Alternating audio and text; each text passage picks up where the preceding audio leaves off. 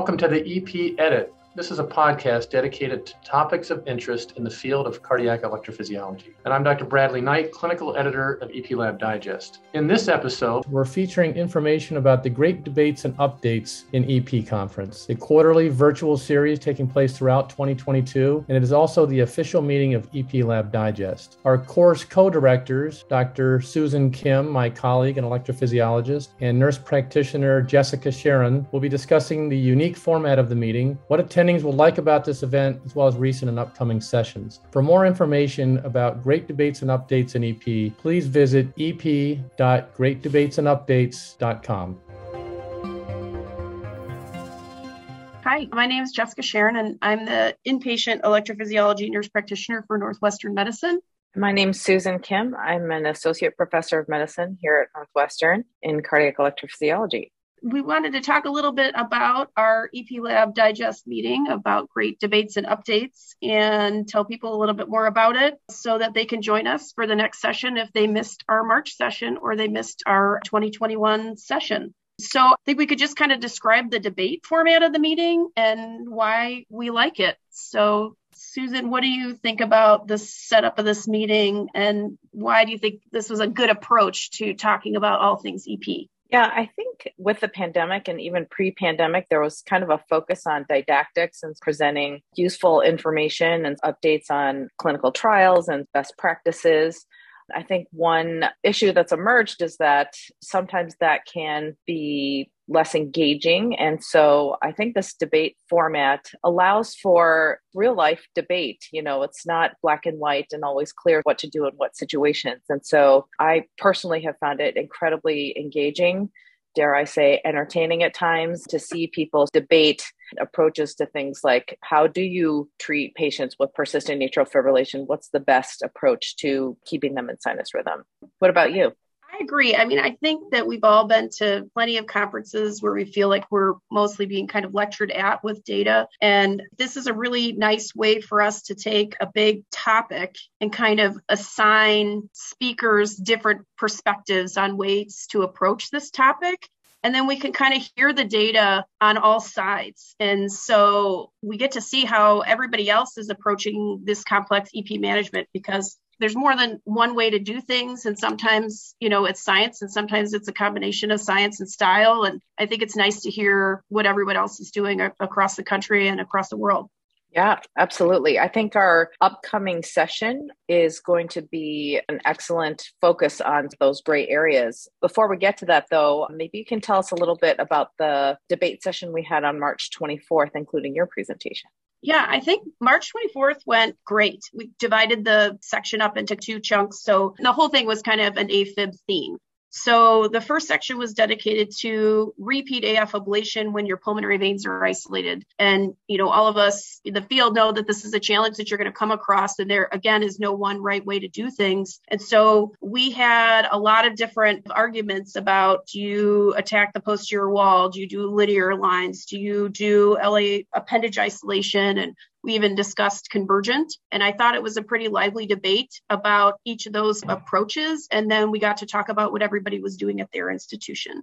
And then we had a little bit of an update on AFib at the end, and we talked about pulse field ablation, improving signal quality in the lab, and then I did a talk about IV sotalol, which was a, an emerging thing now in the, the last year or so. So at Northwestern, we started doing IV sotalol infusion in August of last year.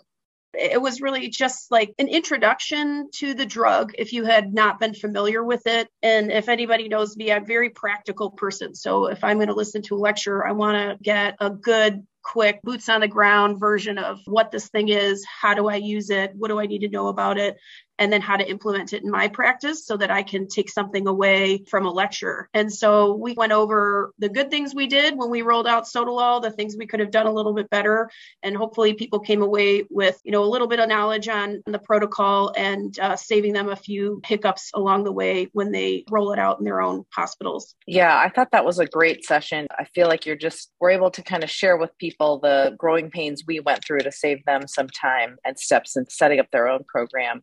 To that end, I think we had a nice mix of uh, professionals who joined us on the debate last time. Maybe you can comment on whether or not this might be useful for allied health professionals as well as physicians. Yeah, I mean, I think a lot of times when we go to conferences, a lot of it is definitely pointed at the physician audience, but there's a lot for us to gain from an allied health standpoint to join. Although there's just constant changing in the field of EP that's going to impact our practice, even though we're not the ones, say, performing ablation or implanting devices. But we need to be knowledgeable about the evidence behind our recommendations and knowledgeable about all of this new cutting edge technology that's going to be available to our patients so that we can deliver them the best care. So I think coming into these conferences, you get these little chunks of micro learning that you're able to apply right away to your practice from not just a physician standpoint, but uh, anybody in the allied health community. I couldn't agree more. And, you know, I think our responsibilities are very much in line with each other. And Jess, you know, we rely on you, I don't know, 100% to take care of our, our patients for sure. Oh, go on. Um, no. you're amazing. Oh, and it's true. So maybe we can just look ahead to June 9th. Um, yes, super exciting. I'm excited. I think you're on the you're presenting, right? Are you on the board for this upcoming one? So I will be moderating, moderating. with uh, yes, with Dr. Lynn, and we will be exploring sort of these ripe areas for debate. Truly, which is, I mean, literally, the titles are difficult decision making in various situations. We'll start out. The first session will be kind of focus on left atrial appendage closure, Watchman versus Amulet versus AtriClip, with a good panel discussion. And I think there are questions out there now that both devices are FDA approved for percutaneous closure. Which one do you choose and when? And then in our second session, there will be updates on a related issue of stroke prevention and discussing how do we treat patients who have had bleeding issues how do you manage patients with a GI bleed? We'll have a GI specialist as well as a neurologist helping us kind of go through those issues step by step. And then a bonus session at the end will be uh, looking at the question of apixaban versus rivaroxaban. I think oftentimes we think of those as being fairly interchangeable, but there are nuanced differences to consider. I think that is going to be so helpful to have that multidisciplinary approach because we see this all the time on somebody who has a high CHAD score, they need anticoagulation, they're in with a bleed to have us neurology and GI weigh in all at the same time and all kind of in one format, not just reading each other's notes in the charts, but having a discussion about each of our goals together. I think that's going to be great. Absolutely. And of course, as usual, full opportunity for audience participation. We love getting questions relevant to the, the issues we'll be discussing. All right. Well, I think this has been great. And I hope that everybody heard a little bit about our program and we've sparked your interest to join us in June and for all of our quarterly sessions. And just in case you had missed our March session, everything is available on demand on EP Lab Digest website through 2022. So if you want to catch those sessions about repeat AF ablation when the PVs are isolated and the updates in atrial fibrillation, you can find them there as well as all of our upcoming topics. Great. Thanks, Jess. All right. Thanks, Susan. We'd like to thank Jessica Charron and Dr. Susan Kim for their participation in this podcast today. For more information about EP Lab Digest and about the great debates and updates in Electrophysiology Conference, please visit eplabdigest.com. Thanks for listening.